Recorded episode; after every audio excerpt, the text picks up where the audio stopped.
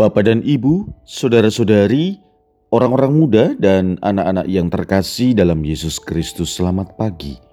Salam bahagia dan salam seroja untuk kita semua, berkah dalam.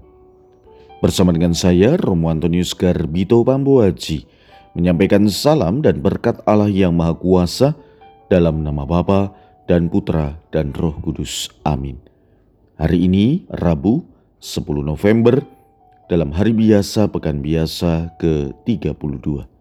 Bertepatan dengan peringatan wajib Santo Leo Agung, Paus dan Pujangga Gereja.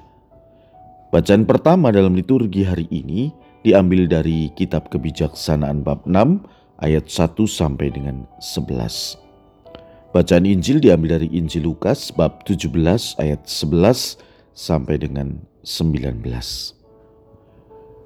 Dalam perjalanannya ke Yerusalem, Yesus menyusur perkotaan Samaria dan Galilea. Ketika ia memasuki satu desa, datanglah sepuluh orang kusta menemui dia. Mereka tinggal berdiri agak jauh dan berteriak, "Yesus, Guru, kasihanilah kami." Yesus lalu memandang mereka dan berkata, "Pergilah, perlihatkanlah dirimu kepada imam." Dan sementara dalam perjalanan mereka menjadi tahir. Seorang di antara mereka ketika melihat bahwa dirinya telah sembuh, kembali sambil memuliakan Allah dengan suara nyaring, lalu tersungkur di depan kaki Yesus dan mengucap syukur kepadanya. Orang itu seorang Samaria.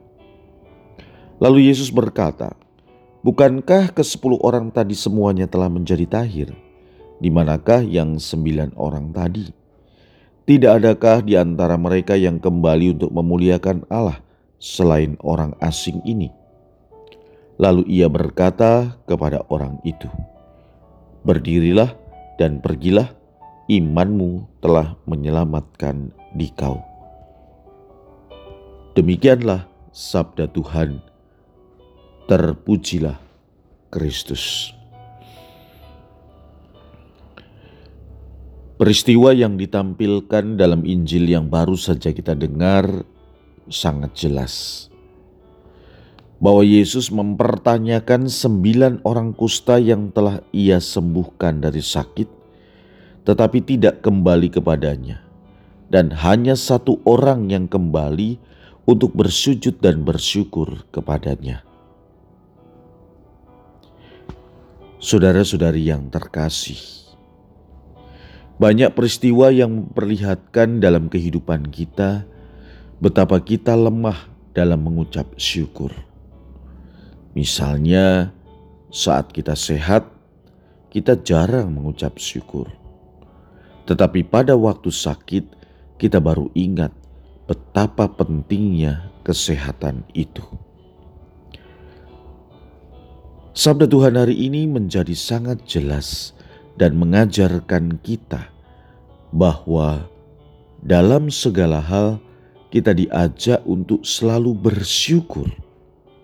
Apalagi kalau kita mendapatkan anugerah yang besar. Apakah kita ingat juga untuk bersyukur setiap saat? Misalnya dalam peristiwa-peristiwa yang sederhana. Pagi hari kita bisa bangun menghirup udara segar karena semalam beristirahat dengan baik. Apakah kita mengucap syukur akan hal itu? Apakah kita juga bersyukur ketika ada peristiwa-peristiwa yang tidak menyenangkan, ketika kita mendapat salib atau kesulitan dalam hidup ini? Marilah saudara-saudari yang terkasih, kita senantiasa mampu mengucap syukur dan memuliakan Tuhan dalam hidup sehari-hari. Marilah kita berdoa. Allah Bapa kami, sumber segala rahmat, semoga kami selalu penuh rasa syukur atas segala anugerah-Mu dalam hidup kami.